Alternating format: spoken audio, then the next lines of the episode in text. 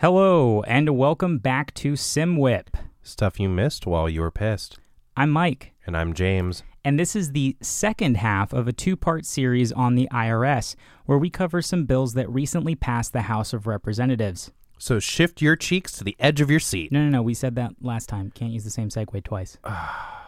I'm just reading what you wrote in the show notes. Wait. Huh? Oh, cue music.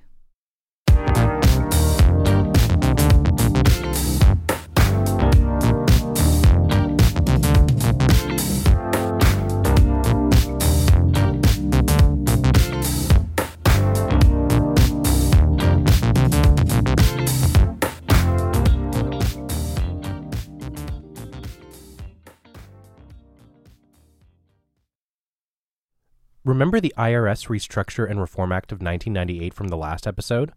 You know, the law that reforms the IRS itself instead of just the tax code.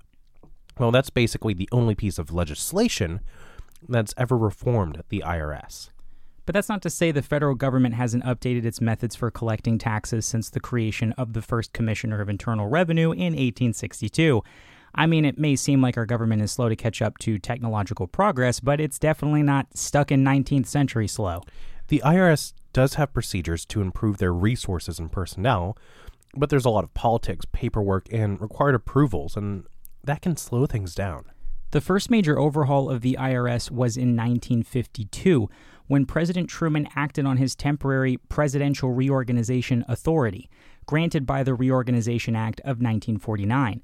This authority, which is temporarily granted to the president by Congress, allows the president to divide, abolish, create, and restructure specific bureaus with little to no oversight from Congress. Fun fact, they haven't granted this authority to any president since Reagan. Truman's changes were the only real overhaul of the IRS until 1998. They were carried out through presidential directive, not through legislation. The 1949 Reorganization Act only gave President Truman the authority to restructure the Bureau of Internal Revenue. Congress did not orchestrate the restructuring itself. Which means that no real piece of legislation majorly reformed the IRS until the Restructuring Act of 1998. Since then, no legislation has been signed into law that changes the organizational structure or operational procedures of the IRS, and that's a problem. Remember, federal bureaus can be bogged down with politics, paperwork, approval requests, and oversight, and government is generally slower to react to changes in its environment as opposed to a business and the private sector, though some Fortune 500 companies can be just as painstakingly slow. And over the last decade, the IRS has fallen behind the technological curve, leaving many news outlets with the unfortunate but profitable task of instilling fear into our hearts. The fear of cyber theft.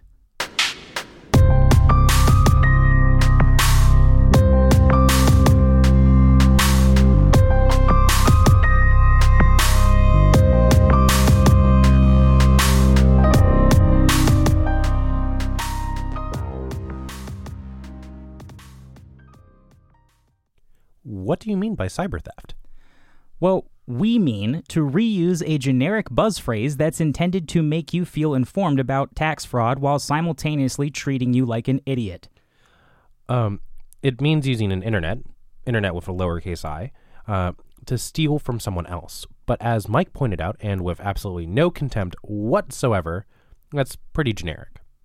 We happen to think highly of our listeners, so we're going to fully explain this, but let's get some context first. For now, our biggest concern is for the affected taxpayers to make sure they are protected against fraud in the future. We have marked the accounts of the 200,000 taxpayers whose accounts were attacked by outsiders to prevent someone else from filing a tax return in their name, both now and into 2016. Letters have already gone out to the approximately 100,000 taxpayers whose tax information was successfully obtained by unauthorized third parties. We are offering credit monitoring at our expense to this group of taxpayers. We're also giving them the opportunity to obtain an Identity Protection Personal Identification Number, or IP PIN as it's known. This will further safeguard their IRS accounts. We're also in the process of writing to the 100,000 taxpayers whose accounts were not accessed to let them know that third parties appear to have gained access from outside the IRS to personal information such as their Social Security numbers and other information. We want them to be able to take steps to safeguard that data. The get transcript application has also been taken down while we review options to make it more secure without rendering it inaccessible to legitimate taxpayers. That was John Koskinen, head of the IRS from 2013 to 2017. In a 2015 Senate hearing regarding tax refund fraud and data breaches, the link is in our description below. In 2015, as a preliminary response to earlier data breaches, the IRS formed a cyber crime unit tasked with investigating these network-related criminal activities, but the data breaches kept coming nonetheless. Over the past few years, almost 2,000 individuals were convicted in connection with refund fraud related to identity theft. Additionally, as our processing filters have improved, we have also been able to stop more suspicious returns at the door. This past filing season, our fraud filters stopped almost 3 million suspicious returns before processing, an increase of over 700,000 from the year before. But the criminals continue to become more sophisticated and creative. According to a 2016 CBS News article, in May 2015, the IRS reported cybercriminals accessed roughly 114,000 taxpayer accounts. 3 months later, that number grew as many as 334,000. This month, 2016 at the time of the article, the IRS said there were as many as 724,000 victims. That's 1.5 Wyomings. Sorry, breaking script. That was ad-libbed. I liked that. Okay. So what do we mean by tax refund fraud and data breach?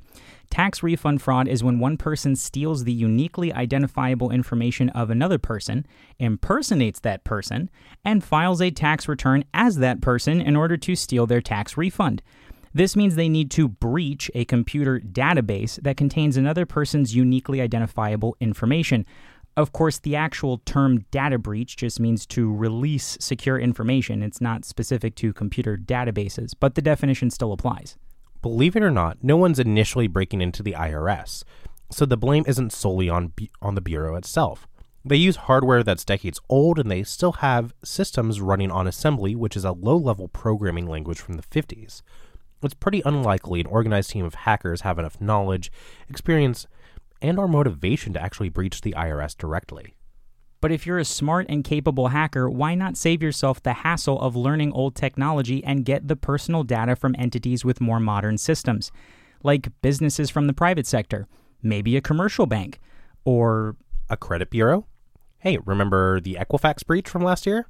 Yeah, if you listen to episode 23, it's on there, when we covered financial data breaches. We can only hope that our content is even remotely memorable. Well, criminals can use this personal information obtained from the data breach, like the incident with Equifax, to impersonate us on our tax return.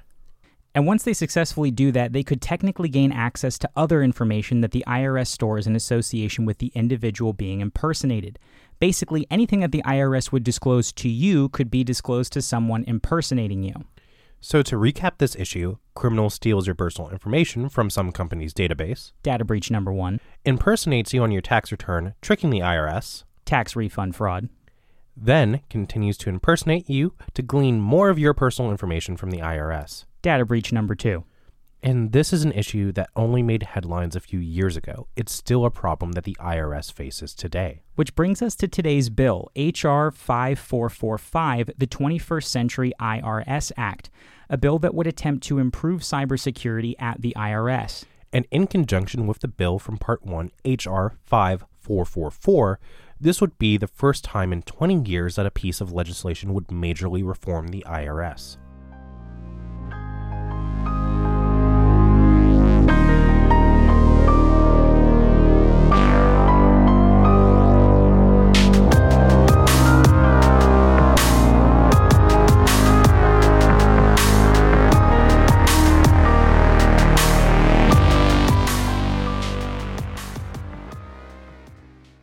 H.R. 5445, the 21st Century IRS Act, was introduced on April 10, 2018 by Representative Mike Bishop, a Republican from Michigan's 8th District. Like H.R. 5444 from Part 1, this bill also has passed the House of Representatives, this time with a vote of 414 to 3, and it's moving on to the Senate, so bipartisan support once again. This bill is separated into four somewhat excruciatingly long titles, or sections, whatever you want to call it. And here are the summaries. All right, according to the Republican Policy Committee, link is in the description below, Title I requires the Secretary of the Treasury to work collaboratively with the public and private sectors to protect taxpayers from identity theft, refund, fraud.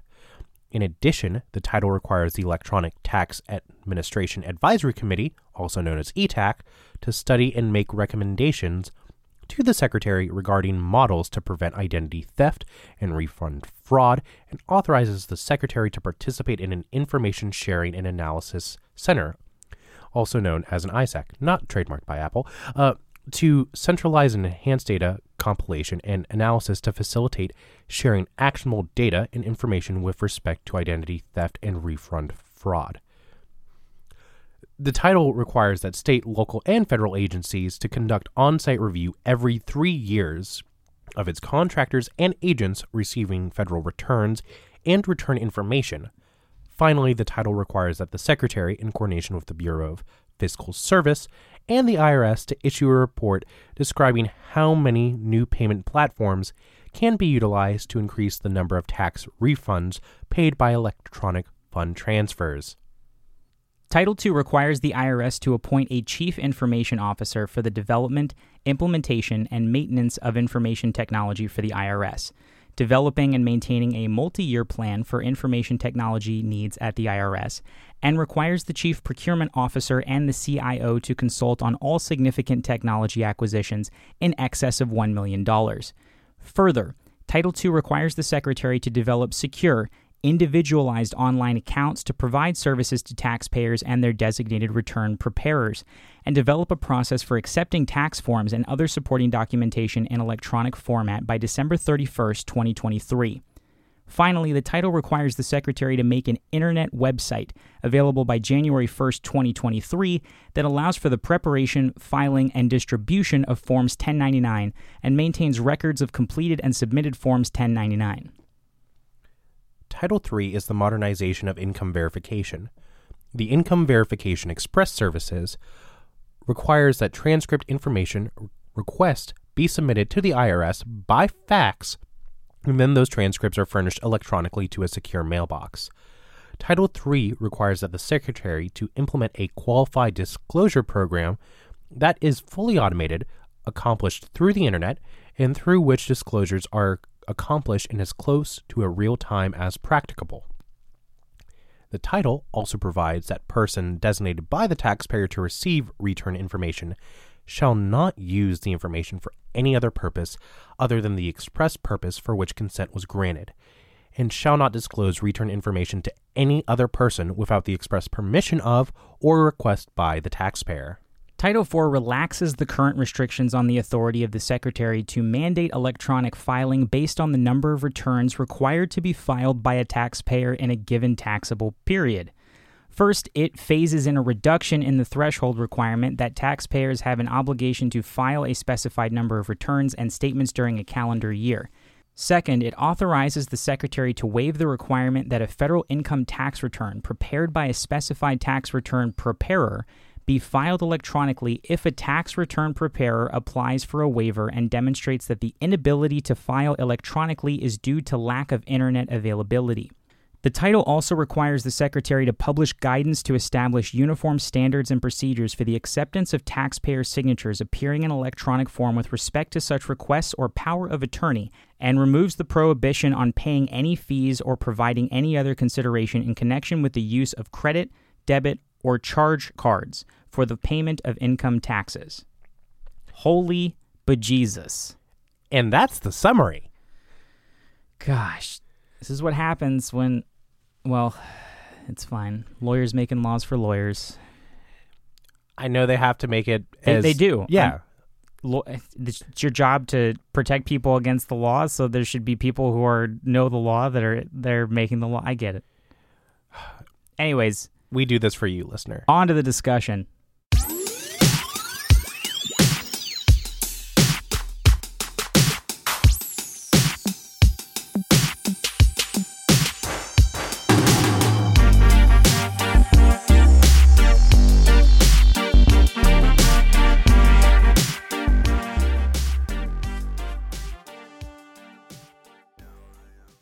All right, so Let me start with a couple points. First, and this is on the bill. So first, Title I and Title II have to be done first, and hopefully they will be. And I think that should be pretty, well, maybe it's not totally clear, but basically those have to do with the cybersecurity aspects of things, like what getting more information about the cybersecurity threats and then updating the hardware, software. Plans of action and course of identifying and responding to tax refund fraud. Wow, that is also a tongue twister. Well, it precedes that. So what I mean specifically is updating the hardware and the software, basically your information technology, and then whatever software systems you're using. And then also making sure that you have all of the necessary information. So those have to come first. That comes before, hey, are we taking the necessary actions to stop the cybersecurity issues? That comes before, especially comes before Title III and IV, and I believe part of Title II sort of mentioned this when we talked about online filing and making it easier to do basically electronic filing and more paperwork or more forms being submitted and exchanged electronically, which is basically how this problem comes about in the first place, because someone can impersonate you online, right? So the more we do that, we're just asking for that to happen. So in my mind, Title I and I believe the first 75% of Title II basically have to be taken care of first.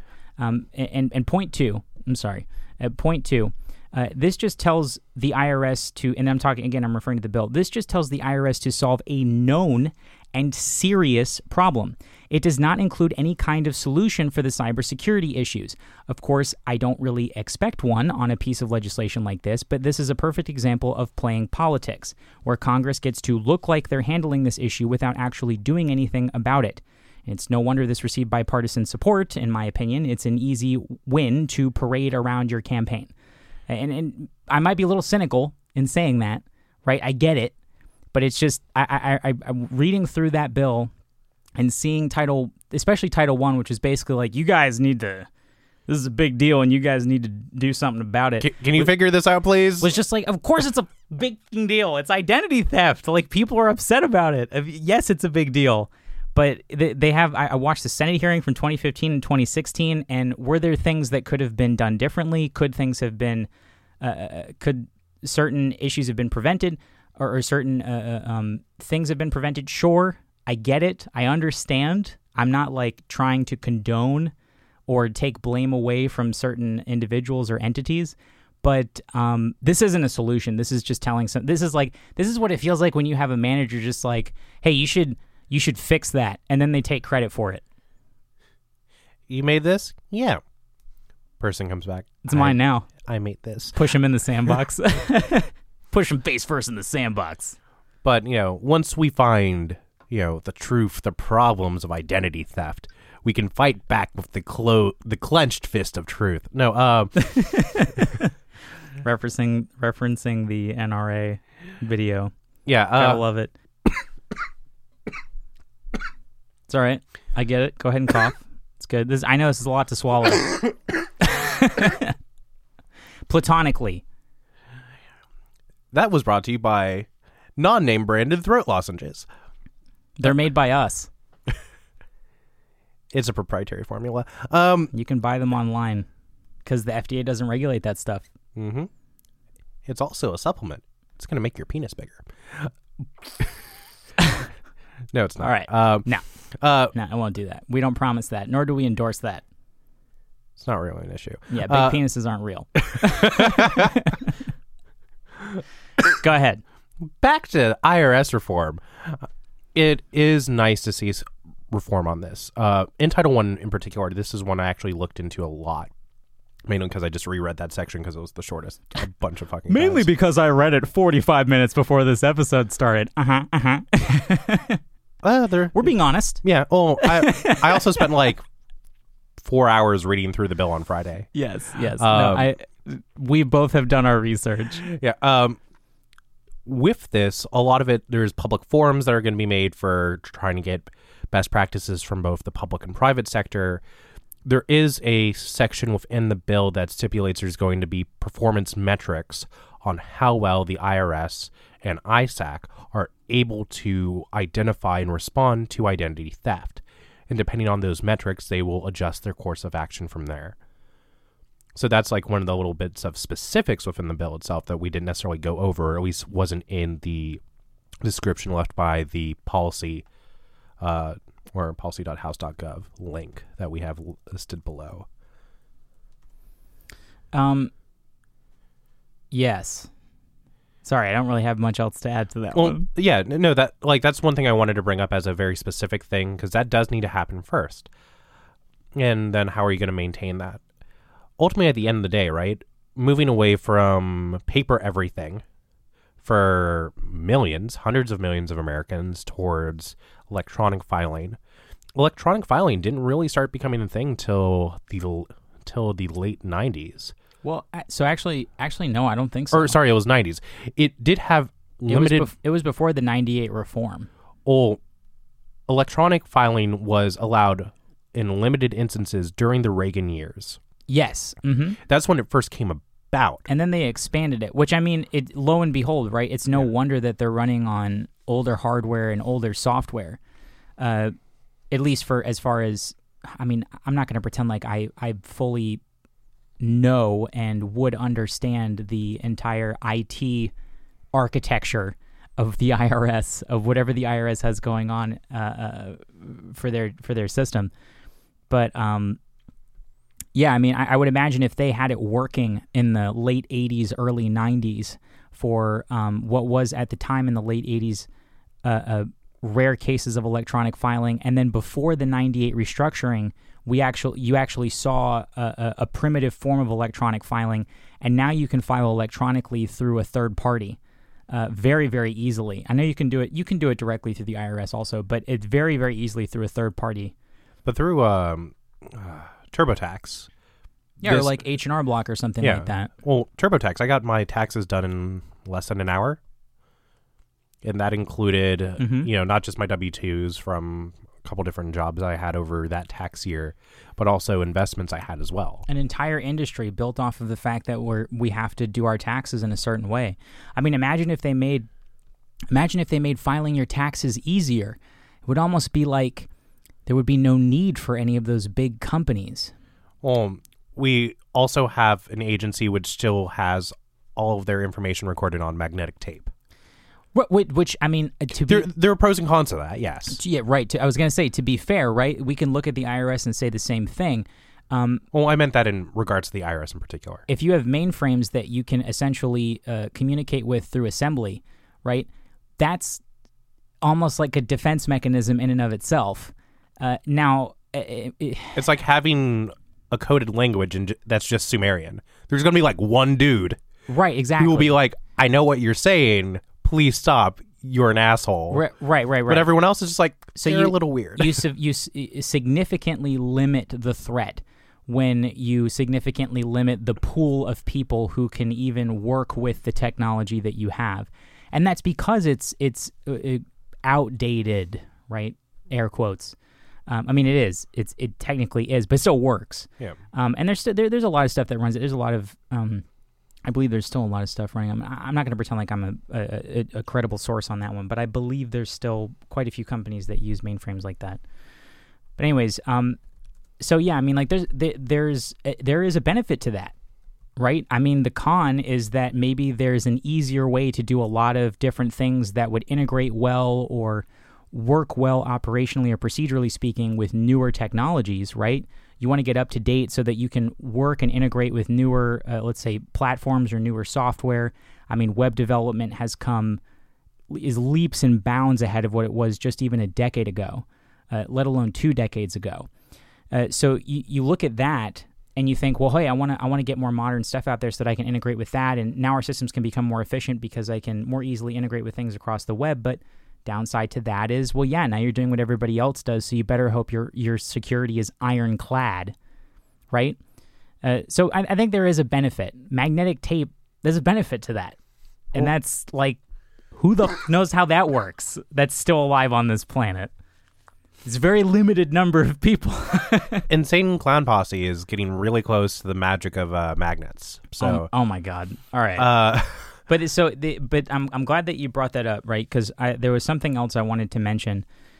Title I in this, I believe it's Title I, right? Title I, with ISAC, the consolidation of information and sharing, because that's one of the things I did want to bring up on that. No, sorry. It's Title II Development of Information Technology. That's what I'm looking at. And then Title I Cybersecurity and Identity Protection. So it's technically both of them, but so it has to do with both of them. As I was going through in reading articles, doing research, and then it kind of clicked when I watched this YouTube video clip, which I'm going to put in the audio right here. I guess my question is on the IP numbers. Georgia is one of the states. There are three: District of Columbia, Georgia, and I've forgotten the name of the other state where. Florida, where IRS gave taxpayers the option to apply for an IP number, which is a self-identifying number for a tax return. Is that correct? That's correct. And now there are 1.5 million of those IP numbers now issued. Is that right? There are 1.5 million. Excuse me, 1.5 million are issued to those who have been victims of identity theft. We've had the pilot program, and we've had a few thousand. We're trying to get more people. We're running it as a pilot to see what the cost would be and the burden would be. We've had a relatively modest take-up on that, but we're encouraging taxpayers to take advantage of it. Have you found it to be a foolproof system yet, or is that why you're doing a test? We're doing the test primarily to see what the burden on taxpayers is and what the cost to the IRS is. It is foolproof to the extent that you don't lose it. What happens with Social Security numbers is they're, out in the world. They're used for children's identifications in schools. They're used for everybody's Medicare card is a Social Security number. The IP PIN has no other use. So our experience thus far is we can authenticate to make sure that the taxpayer who gets the IP PIN is the legitimate taxpayer. If they keep it secure, there's no way anybody gets access to that number, and their returns, therefore, are safe. Okay, so that was John Koskinen again, and that was during the Senate hearing. It should be the same Senate hearing from 2015. So when I was listening to this, and he was describing the issue of trying to create a personal identification number or token, right, for an individual user, and then kind of briefly describing some of the difficulties that might come about with doing so. Like what if somebody loses it, right, which you could imagine many people probably would. What do you do with that? Can it be duplicated, right, which, by the way, with the way the internet works now, yes, it can.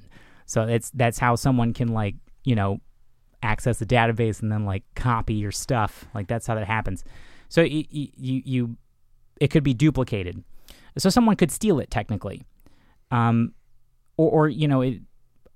would say they could figure it out, but it would be possible technically, I guess, with anything around now that somebody could figure out what your personal identification token would be. But in this case, we're specifically talking about duplicating it and stealing it.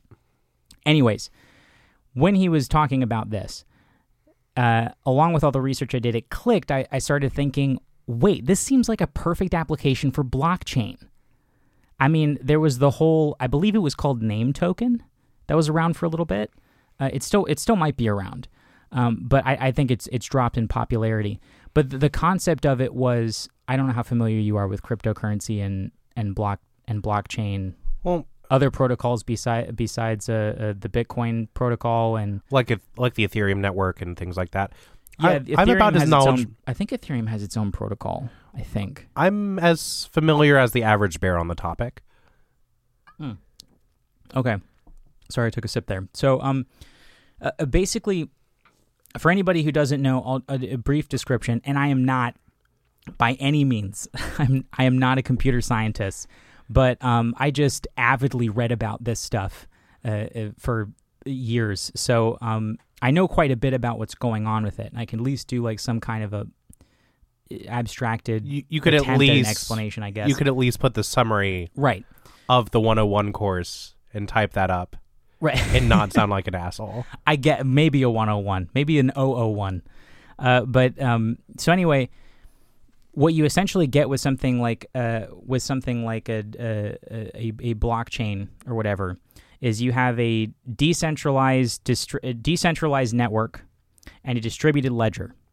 And there's two key components to this.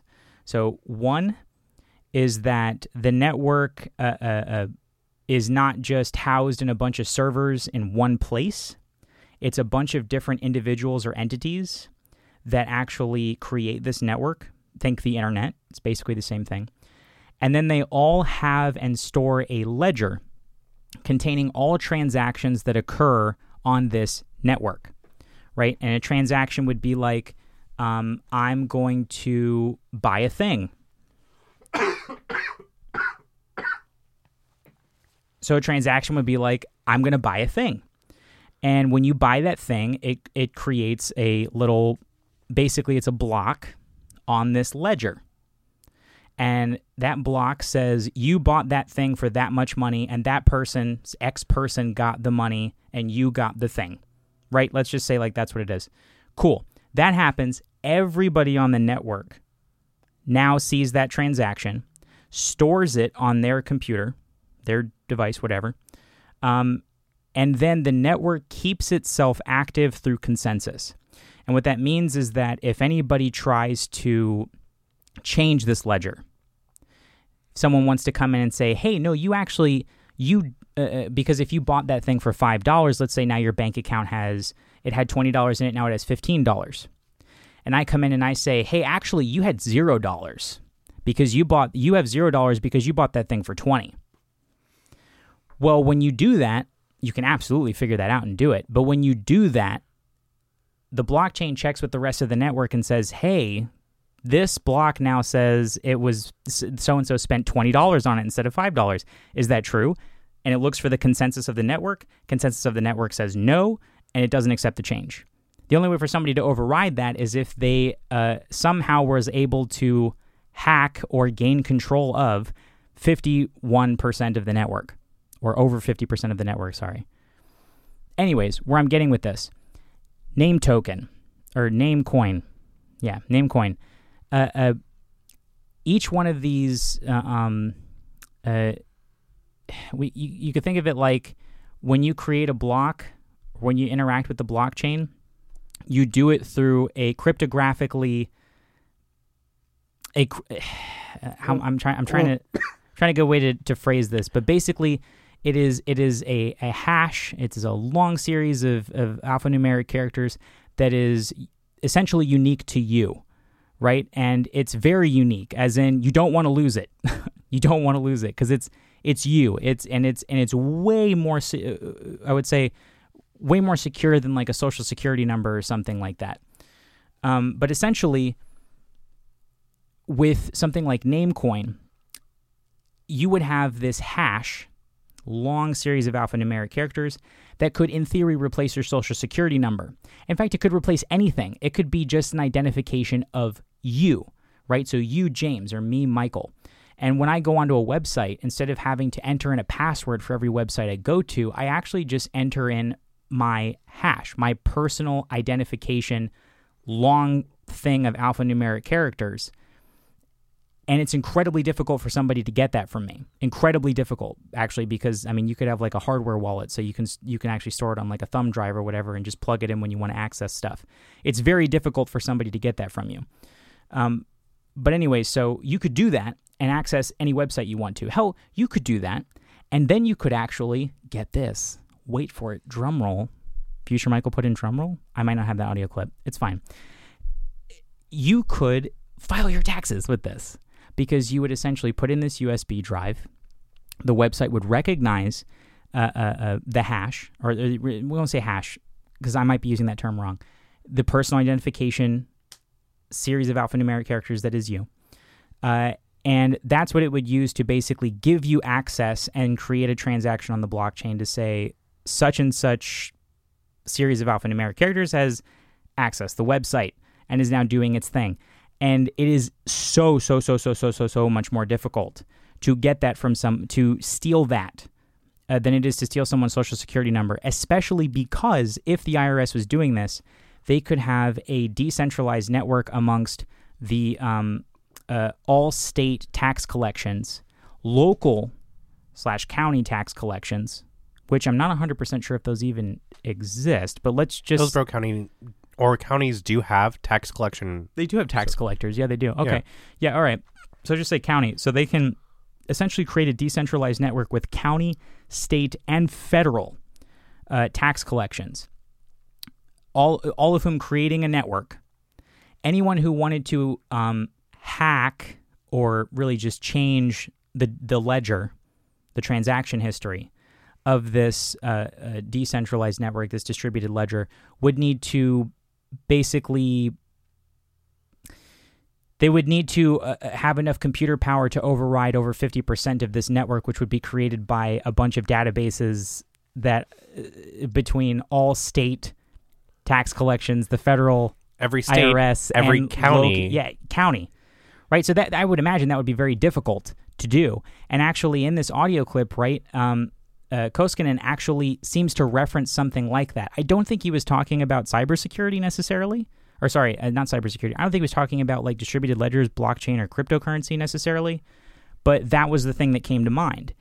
And you know, I'm very much ranting at this point, but this was an exciting idea to me. So much so that I started to pull up web pages on federal grants and how they were specifically looking to give money for cybersecurity and what kind of projects they were looking for. Just to put this in reference, there are 3,007 counties in the entire United States. And if we add in places like the District of Columbia and some of our territories, that brings it up to 3,142. I mean... At the minimum. Right. Bitcoin was sort of created kind of in a way to be a currency. I mean, I don't think it would ever really... I don't think we would see it get to this point personally, although I do believe in cryptocurrencies in general and the technology behind it. I don't think we'll get to a point where Bitcoin is used as the same as cash. We might, but the original inception was that, you know, that gets around governments, right? So you don't have a Fed and a federal government for a country controlling the money supply and controlling how people can do trade. Now you just have an internet and then a way to send a currency across it, right? So you can trade with anybody, which is an incredible idea meant to get away from governments. I mean, in a lot of cases when it comes to stuff like this, especially when it comes to cybersecurity, it seems like a really good solution. Not Bitcoin specifically, obviously, but that wouldn't make any sense. But just the fundamental of blockchain and how that could be used. Right, exactly. Especially because in some cases, right, if you were to go the Ethereum route with smart contracts, you may not need as much oversight for a system that in some cases, I'm going to say in some, because obviously it does not run itself, but in some cases could run itself, whereas right now you might need oversight. But anyways, I'm not going to pretend like I'm an expert on this stuff. If anybody out there is interested in cryptocurrency or blockchain, which probably the most interesting thing is distributed ledgers, blockchain, decentralized networks. I think people, because of the hype that it gets, it's like, you know, cryptocurrency is the future and everything. I think it is, but I just think it gets applied to way too many things. Like I saw the ICO craze, the ICO craze that happened, and you just see like all these coins like go skyrocketing in value that really probably aren't going to go anywhere. Dogecoin. Yeah, dude, the creator of Dogecoin was like in an interview saying, I do not understand how this was literally a joke. It's not supposed to. I'm scared that it's worth money. But anyways, so yeah, I mean, I think it's still got a ways to go, but the underlying technology as a whole can still be very useful. And I think this is a perfect example of it. Just for a second, if you could imagine an internet where you get on your browser and instead of typing in a password for a given website, you have a USB drive and you just plug it into your machine, and within 5 seconds, the website, whatever it is, or piece of software or game or whatever. It recognizes who you are, and then you take out your USB drive and you're good. Or, and that's all you ever did. Or an NFC chip plugged somewhere in your body. Right. And it's, well, hold on. Plug some, oh my God. You'd turn that into creepy. Well, USB drive.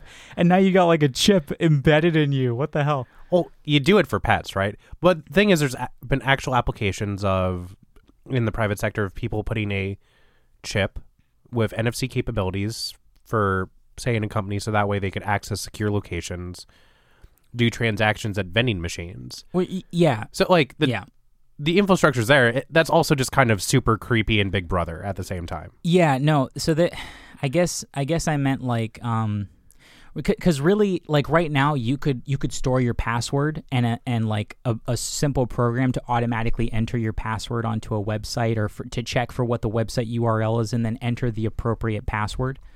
But that's not the thing that would be amazing about a distributed ledger or blockchain. Like the reason why it's so secure is because when you go to a website like Amazon.com and you enter your password, Amazon stores your password on their servers, their databases. Let's go back to the Equifax breach. Equifax stores your information on their servers. If you signed up for Experian services, if you signed up for Discover Bank to open a bank account and Chase Bank to open a bank account or a credit card or whatever, all these different places that you go to, they all have a copy of your social security number, of your personal, uniquely identifiable information, all of them. If any one of them gets hacked, if any one of them has their database and their system breached, that information is leaked. It's done. That's it. Because it's stored in so many different places and we use so many different services, we basically just start to dramatically increase the rate at or the probability that this information, which is very much necessary to our survival in this 21st century and having identity theft or whatever, it's very necessary. We need it. And so what you get that's different, and I'm sorry, yeah. what you get that's differently with a distributed ledger is because, let's say when it comes to the IRS, it's not the IRS at the federal government that has their own database that stores your social security number, all your personal information. And then when you go to, let's say, Florida's tax collection office, they have their own database. They store your information. It's a duplicate. It's all the same. They all have the same network and they share one distributed database that you enter entries onto, which is part of the reason why it can be so secure, because they have to have consensus. But because they share it, right, and it's not duplicated amongst all of them, right, they all share one copy of it. You can have a USB drive that has a unique identification number that can access any of those things. And if somebody tries to impersonate you, I don't want to say they can't, because I can't predict the future. Well, but it's less probable, incredibly more difficult. Yeah. Well, to break down how you went about it and the way we have things now, it's all your information stored in different servers. It's like having a bunch of different houses with varying qualities of locks that holds all your personal shit. But then, if we go towards the blockchain, it is one house spread across a wider area, mind you, because it's a wider decentralized network. But you're the only one with a key for your stuff, and through that key alone are you allowed to share it with others. I think probably I'm not bashing on your analogy, but I think probably the best way to think of it, if I had to explain it to a 5-year-old, that's how I would say it. If I was to explain it to a 5-year-old, I would explain it via genetics. In that, are you a clone of me?